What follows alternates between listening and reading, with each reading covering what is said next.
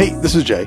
Before we start the episode, I wanted to share some really exciting news. Collibra was just named a leader in the 2023 Forrester Wave report for data governance solutions. If you don't know what the Forrester Wave is, it's essentially a guide for us buyers considering options for software. If you want to get to know Forrester a bit better, go back and check out our recent episodes with Raluca Alexandru and Michelle Goetz from Forrester. I love these conversations. We had a total blast. And I can't resist making a plug here either.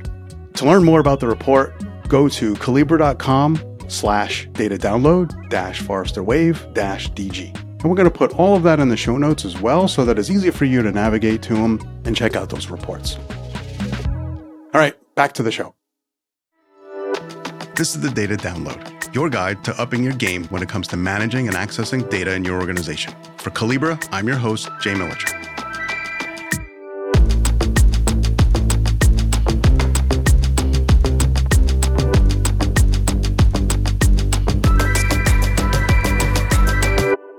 So, a long time ago, a former colleague of mine taught me this phrase the accomplished children have no shoes. what does that mean? It means, you know, when you're occupied with serving others, you often don't have any time available to help your own self. It kind of pops into my head, you know, when thinking about many of us here in the data governance profession. We wind up serving our companies across each area of our business by helping them to instill trust in their data. That's the gig, right? So, how do we show the importance of that work, though? I'm thinking it can help to tie that work, the data governance work, to how each company and its departments are using data to do their jobs, to achieve their mission, right, and meet their goals. Data governance is helping that. I've also been pretty curious lately about the world of healthcare. And specifically, I'm wondering how data helps to improve health outcomes for patients, especially when they need it most. So, of course, we got ourselves an expert. Let's dig in.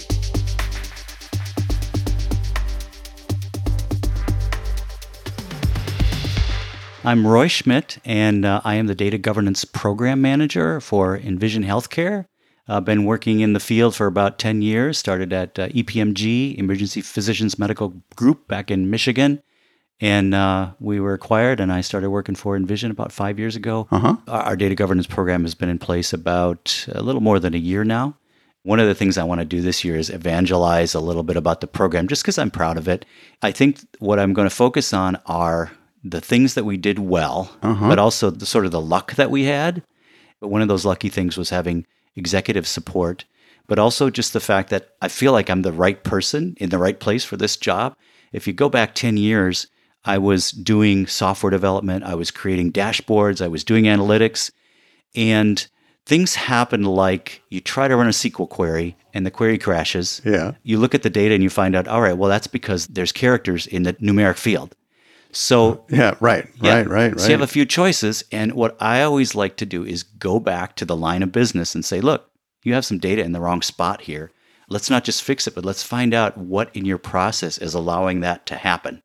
So Hmm. I always wanted to feed all the way back to the person entering the data.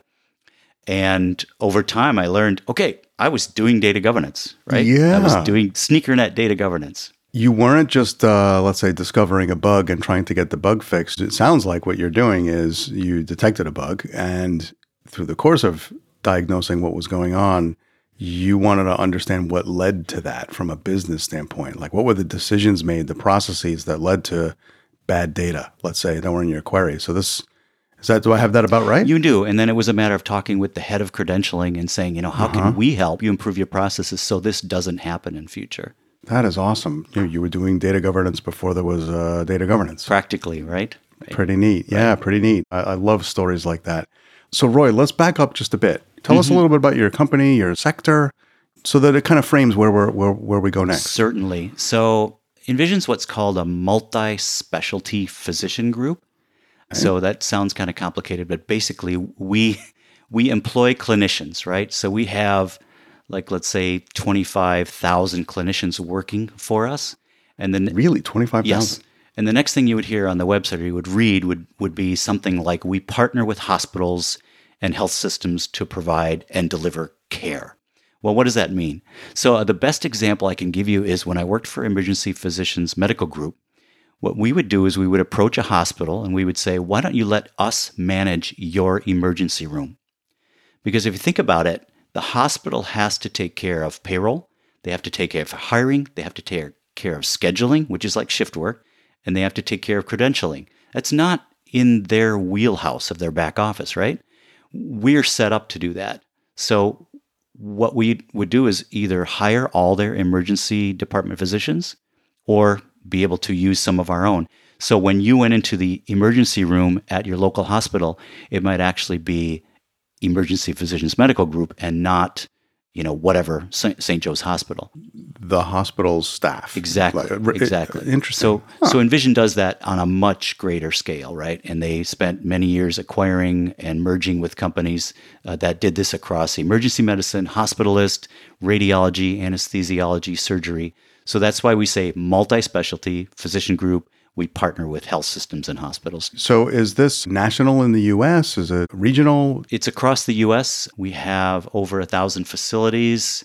We're seeing like 30 million patients a year. Wow. It's a lot in the East Coast, Florida, Nashville, Denver, but it is across the entire US, sure. How does that work with insurance? So, if there are Envision physicians at a hospital and I have to go to that hospital and I'm, let's say I'm in their insurance network, how does that work with coverage with your physicians that are sort of sitting there? Or- yeah, it's complicated, as you can imagine. So, so we we should we do an episode yeah, on that? Yeah, we probably have to do. Sorry, so just on that. So certainly we have contracts with the facility, so like with the hospital, yeah. so that we are acting as if employed by the hospital. So we're under the same sorts of contracts with payers. Oh, okay. And then we also do billing, right? So we take care of that aspect. So we can track okay. patient uh-huh. visits and procedures, and we can do the billing, and we can try to make sure that the patients are reimbursed fairly or we're reimbursed fairly. And that, you know, eventually leads its way back to this conundrum of having so much data and being able to uh, to make sure that the billing is done properly and uh, tracked. Yeah. Right. Okay. So let's start getting into data intelligence and data governance in this in this sort of environment that we that you just explained for us, right? Sure. So you process billing, you're managing these contracts, that's what you do and you've got these partnerships with hospitals and other locations and facilities. Basic is going to wind up being data sharing, privacy controls, HIPAA, things like that. Walk us through a little bit on the regulatory data governance, let's say, responsibilities that you have? Mm-hmm. How does that work in this industry, uh, especially for your part of it? So that's key. That's huge, right? It's sharing. And uh, I did some thinking about this in advance. And uh, of course, I think everybody probably is aware of this problem of, of data sharing in the healthcare uh, arena, right? So we have what are called EMRs, mm-hmm. electronic medical record systems. So, one of the important things is privacy through HIPAA, right? So, this protects a patient from having their information shared, okay? So, that's a good thing. On the other hand, it's a hindrance because it doesn't allow entities or even yourself to view all your data in one place. So, we all know what it's like to have to go to five different portals. Right. Right. So just the fact that there's so much data and privacy is so important, but we want to connect it all together we have had to create different kinds of comprehensive data strategies over the years and corrections, right? right to lean right. more towards privacy or more towards sharing. But the key is, and this is where data governance come in, comes into the picture, a comprehensive data strategy is useless without data governance, right? So you can connect all these sources together, but Jay, if they have your name spelled wrong in one of the systems, right? Mm-hmm. Or they have mm-hmm. disparate patient IDs that can't match up together, what good is it to have your your information connected together? So data quality tries to get inside the data and make sure that there is integrity, completeness, accuracy. Right. The strategy is useless if you don't have good trusted data behind it. Right. So you're managing all of that. Exactly. Right. Oh, that's great. Okay. So why don't we back up once more? What is your definition of data intelligence and data governance, those two terms for you, specifically in your in your sector? Let's just do a, a, quick definition? Yeah, and I'm going to apologize because I'll, I'll lean heavily on data governance just because that's the program and that's my passion. Data governance is formalizing the processes that we already have in place for assuring trust in our data and formalizing the roles that we already have in place for doing that same thing. So basically, what we're doing is we're saying the average person who works with data cares about their job, which means they're going to do the right thing when it comes to entering data or answering questions. Yeah, yeah, so yeah, they already have kind of a role as a data governance person, right? And they're already working on some sort of processes to make sure that they're doing the right thing with their data. So that's data governance to me. It doesn't match this idea of having data governance councils and a foundation and a structure and being a data cop. Uh, that's the last thing that I want to convey to people. I want I always wanted to convey to people that you're already doing data governance just like I was doing 10 years ago. So now let's just find ways that we can help you. How can we be of help as a program, right? Formalizing processes to ensure trust in, in your data. Exactly. Right. And you said existing process, which is interesting. It goes back to the way that I wanted to approach starting this program. I didn't want to come in and tell someone, we're going to come up with a process that you need to follow, and we're going to install this software that you need to start using. Ah, I see. Yeah. But yeah. I, still say it, you know, most people care about their jobs. They care about doing a good job, which means they are following some sort of process. And you talk to people, I, I can remember distinctly talking to my friend Terry in payroll and saying, okay, so how do we make sure that the NPI is formatted properly between your system and the credentialing system? And she pulled out this Word doc or PDF and said, well, someone wrote up this guideline of data entry. I'm like, great. So you have a process. It's just kind of a secret process that only you guys know about. All right. it's in the draw. So let's formalize that. So so there are processes out there and what you really want to do is help them evangelize them. And then when you said also before, your definition does not include we have to form councils and this and that other bureaucracy and protocol and all. You may do that, but it's not part of the definition, right? That's an, maybe an implementation detail. Is that maybe how I should think about those structures and things? Yeah. Exactly. That comes down the road. All that stuff is very important, but you don't have to talk about that. You can just build it as needed. And one of the things we did is we set up a data governance council early on, but we found that there wasn't a lot for them to do right away. So if you really look into the theory behind a data governance program, that's one of the first things that it says. You need this data governance council to be making these decisions.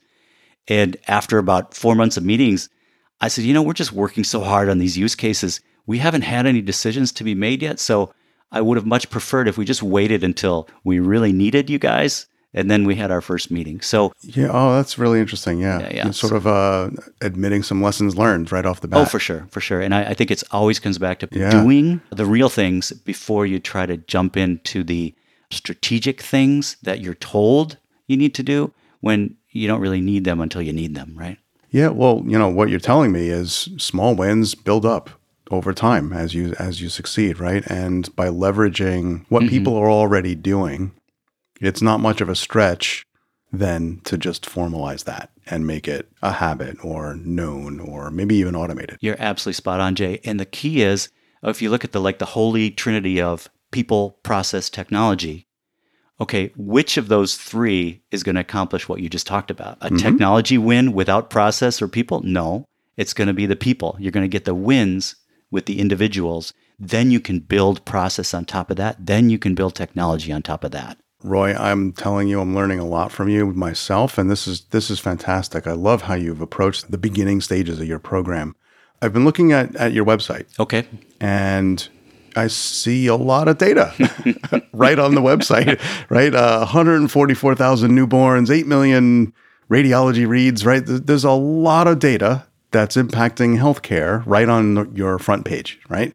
How is data helping healthcare outcomes, right? So, mm-hmm. how is it informing how you do radiology reads, for instance, and improving the care people get? Yeah, I'll zoom out a little bit and then drill back into it. So, first of all, I was going to say like welcome to the growth economy, right? Because it it hits everything including healthcare. So, every year there are more and more opportunities for you to receive healthcare. Including in some states, you know, you don't even need uh, referrals to go to, let's say, physical therapy or x ray or stuff like that. So the opportunities just keep growing, Right, right. which means the data sets keep growing, right? And at the same time, we are always trying to collect more attributes, right? So years ago, like one of the most basic attributes would be the time it takes when you first go into the emergency room until you see a doctor. So that's a classic time uh, interval. Okay, so that's important, right? So all we have to do is we have to mark the time you got there and we have to mark the time you see a doctor. So obviously, certainly very important, right? You might see that on a billboard somewhere, right? Our door to doc time is, is less than 15 minutes, whatever, guaranteed. Well, now as we expand data sets, people have these brilliant ideas like, all right, sometimes in the emergency room, people contract sepsis. So let's add another interval. Let's say Right. if someone is suspected of having sepsis or it's diagnosed, can we get them started on treatment within 60 minutes? So now these are two new attributes that have to be added, right? And what that does is that allows us then to look over time and say, okay, for this shift or this facility or this, heaven forbid, this clinician, Uh-huh. how well are we achieving that that 60 minute interval for this sepsis? So what that does is it allows us to accumulate these quality metrics and these this quality information, right? And it's quality of care. It is- it is quality of and care. or a quality of conditions of patients also, Yeah, I guess, right. right? That's just one example. I mean, there are many of these. In fact, if we get into timestamps, I can probably list you 50 that we try to capture. What do you do once you see outliers or variants from, you know, someone's expectation or targets on door to doc and those sorts of metrics that you're tracking? What, what do you do with that? Yeah, we have teams who really care about this stuff. And, you know, on the one hand, you have sort of regulatory groups who will incentivize us to um, improve our quality. But you also have people who do, you know, statistical charts of these things and they look for outliers and they look for places where we can improve. And one of the huge advantages we have being a large physician group is we can use what's called a doc and ed, documentation and education program Okay. to improve processes across the board, right? So if we have 25,000 clinicians and we're seeing this sort of sepsis problem, let's let's just say for example, we can put a training program into place immediately for 25,000 people and prep them to be aware of this and to be ready for it. And that, of course, is going to just change population health, at least for our patients in, let's say, emergency rooms. Wow. Okay. So there's, boy, there's so much involved.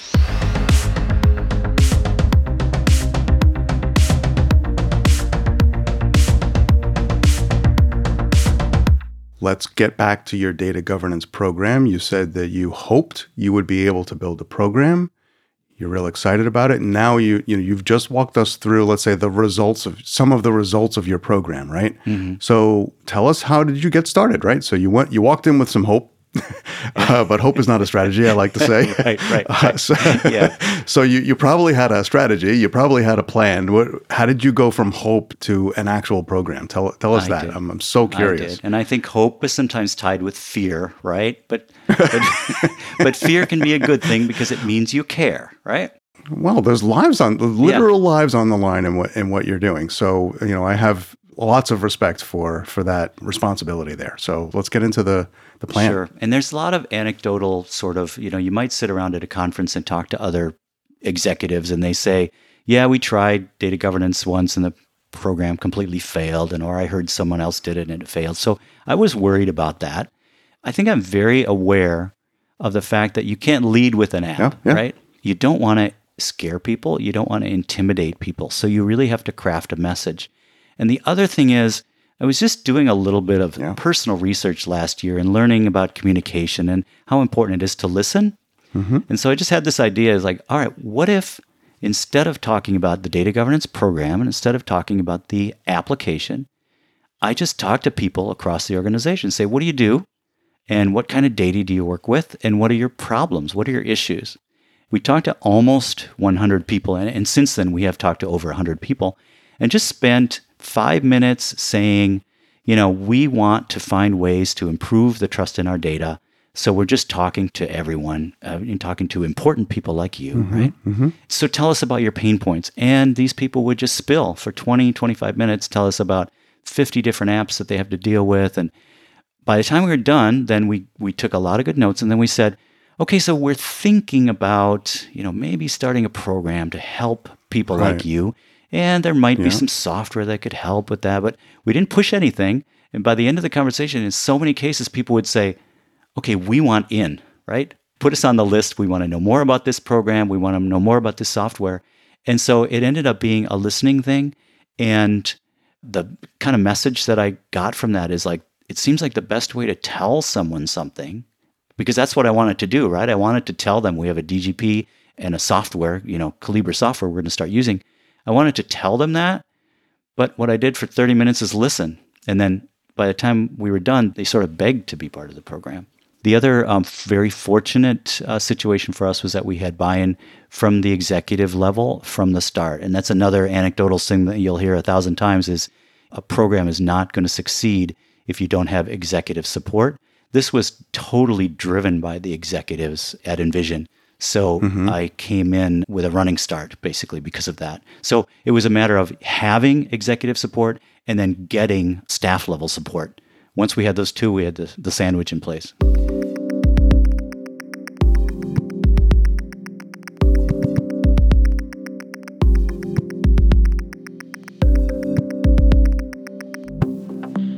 You've asked me a few times about sort of the value to the patient and the patient journey. So there's a thing called value based care, um, which is very important in the healthcare industry right now. We knew it's important to us just so we can do do the best that we can for our patients, but also it's incentivized, right? So we definitely wanted to start building a value based care program. And again, it has to do with connecting data. And there's no point in connecting your data if your data is not good. So yeah. someone very visionary said, all right, let's, under this umbrella of value based care, let's put in a data governance program. And it's just going to be small. We're going to have one half an FTE, and we're just going to get it started so we can at least take care of the data that we need for VBC. So that's how I came into the picture. Mm-hmm. So value based care drove that, and that was driven at the executive level. So what they did is they hired they hired my boss, John Mark Morelli, to strategize on enterprise data and then they left it up to him to build this data governance program. I had been just sort of making it known that I was interested in data governance. The timing was just right. He tapped me to do it. Somehow I schmoozed him into giving me the position, and and, and here we are. with your SQL skills. exactly. exactly. well, I'm certainly I'm certainly not one to um, to speak eloquently uh, about the technical aspects, or at least a year ago, I wasn't, right? I had been doing, like I said, I've been doing SneakerNet data governance. So I knew exactly what it was and how to do it. But if you asked me the, about the different terms for things, I didn't I didn't care that much at that time. Right. I just wanted to make it work, right? So you walked us through your approach at working with your colleagues around your organization, but even backing up, is value-based care is it imposed by regulations? Is it is it just altruism? Like, what inspires yeah. that? Uh, for an executive team to want to do. Tell, I just want to understand it more. This is the first time I'm really hearing the term. Okay, so there's some regulatory involvement, but let me so let me just step back and, and talk about, let's say, when I was young, living in a small town in Wisconsin, I had a family doctor, right? Mm-hmm. So everything about me was in his head and in my chart in his files, right? And he guided my care. So he was a good doctor. So as far as the value and value-based care, he, he, guided it completely, right? It was totally in his in his place. Mm-hmm. So over time, these family doctors were replaced by health systems, right? But the problem then is you no longer have one person who's taking care of your health. Data is just a, a mess. It's not in one localized place anymore. So the opportunity is wonderful but along the way, I think regulatory agencies sort of looked at this and said, yeah, but now we're getting away from the fact that we're not moving a patient towards a solution or towards a cure. Right, right. They're just bouncing right, around on their own. So now we have to step in and we have to mandate that you're not going to be reimbursed or you're going to be incentivized to make sure that you move towards a place of value for these patients. Oh, so that's that is part of the regulation. Yes, yes. So days? that is value based care, wow. right? That is value based uh-huh. care, and as you can imagine, and I think we've touched on this before already, that means you have to connect the data from all these sources, and the data has to be good. And the main things are, I have to be able to match my patient ID across all these different procedures, and make sure that we're identifying the right facilities and the right providers to tie it all together.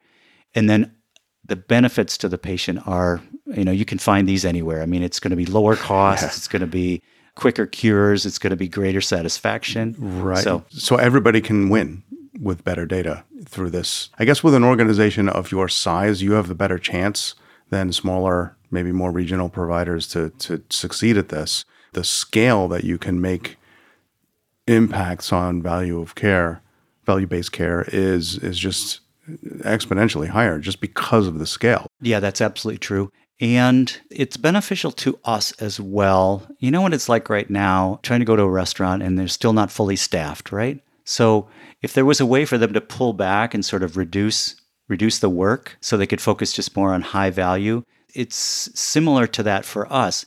If we don't have to see so many patients for unnecessary procedures, then it would allow us to staff more effectively and just do the right things we would get reimbursed less overall, right? Because we're not doing unnecessary procedures. Right. But we would be reimbursed a little more because we're doing value based care, and that is more fair, right? Yeah. And I guess maybe it turns into a different kind of volume benefit too, right? Because if you're able to help patients move through a system faster because of all of these analytics that you're able to do, the next patient that comes in doesn't have to wait to get service, they can start moving in through the system themselves faster. Exactly. So your volume helps you on that, you know, your own income standpoint because you're still you're able to handle and, and help more patients. Uh, you know, in parallel. That's a good point. That yep, way. that's a good point. So it's sort of it's yeah. sort of like a domino effect, huh. right? Right. Yeah, yeah. I guess like your restaurant analogy, you if you're able to if you're able to to get the food to the to the diner faster, uh, you can get more diners in when they're done, right? I guess it's kind of maybe that's a bad analogy. No, no, I think it's close, and I think also that what it's going to do is it's going to improve satisfaction. So word's going to get out. Uh, yeah, that yeah, yeah. I can actually get into this restaurant now. So then you're going to get gradually back up to full speed, but you're going to be doing things the right, way you want to right. do them, not the way you were forced to. So if your data governance program is helping to identify quality problems that were previously only detected through manual effort, and now you're able to automate the detection and resol- resolution of those quality problems, whatever that use case is now goes faster. Exactly. Whatever the business or patient value from that fasterness, yeah, yeah, whatever, yeah, whatever that whatever that value is, that's that's your success measure, isn't it? Could could it be like if sepsis outcomes are improved because of a data quality improvement you've made?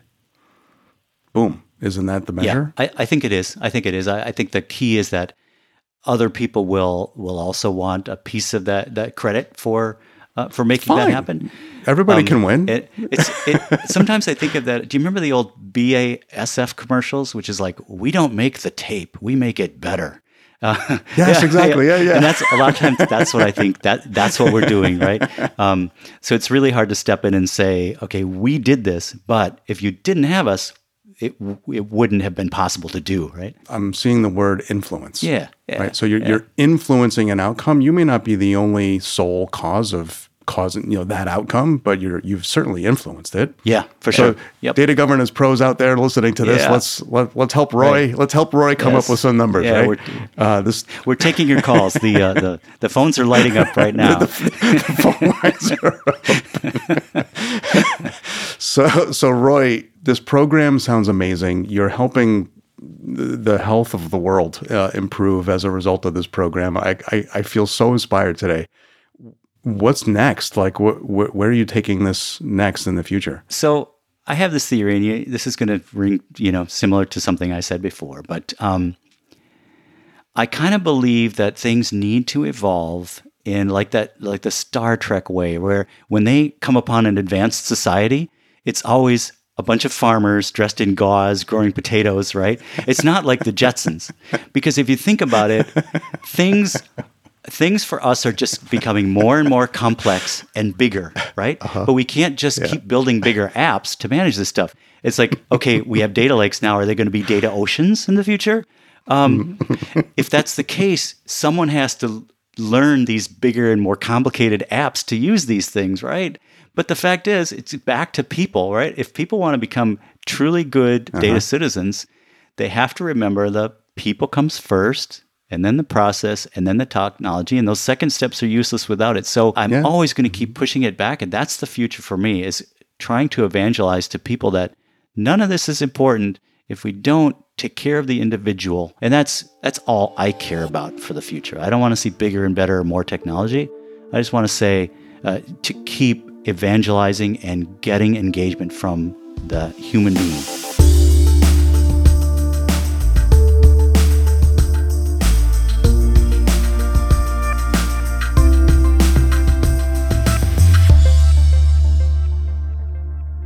Well, that was an education, huh? what an inspiration Roy is on so many levels.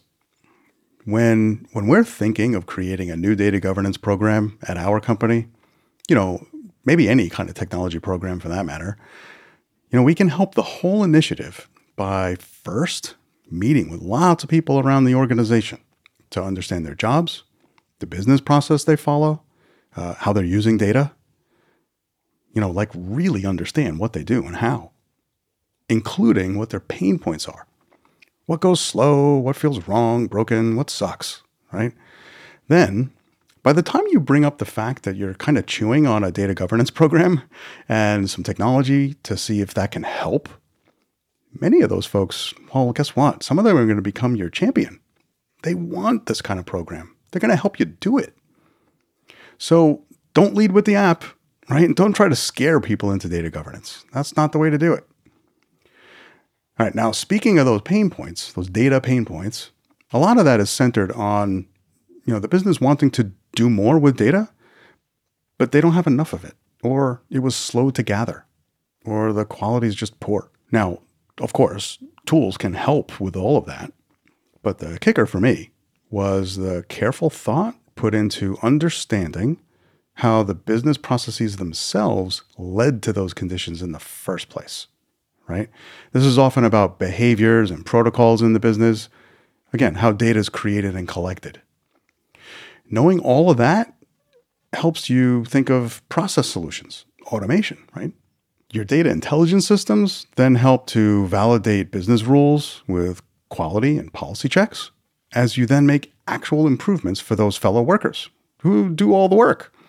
This is a win win. Data trust comes from definition and meeting and also quality and process automation.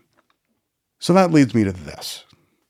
All of what Roy is doing is for the express purpose of helping this very large healthcare provider to do what? To provide better care. The concept of value based care. They are measurably improving patient outcomes through this work with data governance. Their KPI is called door to doc. And what is that? That's getting ER patients seen by a doctor faster. And that means better medical outcomes for that person. And it's a person after all, right? It's not a number. If this data governance program is identifying data issues and processes that hospital workers, medical staff, and all everything that they're doing, right? And then they get fixed, those those processes, or simply just leveraged in analytics to then speed up, people's lives are better. This is really impactful to me. This is telling me that the, the value of your data governance program can be measured by how data is helping your company conduct its business, meeting its goals, serving its customers. Every corporate KPI's performance is influenced by the data governance program itself, whatever difference our companies are trying to make out there. If we're doing data governance like Roy, we're helping to make that difference, and we can all get behind that. For Collibra, this is the data download. I'm your host, Jay Militscher, and I'll see you next time.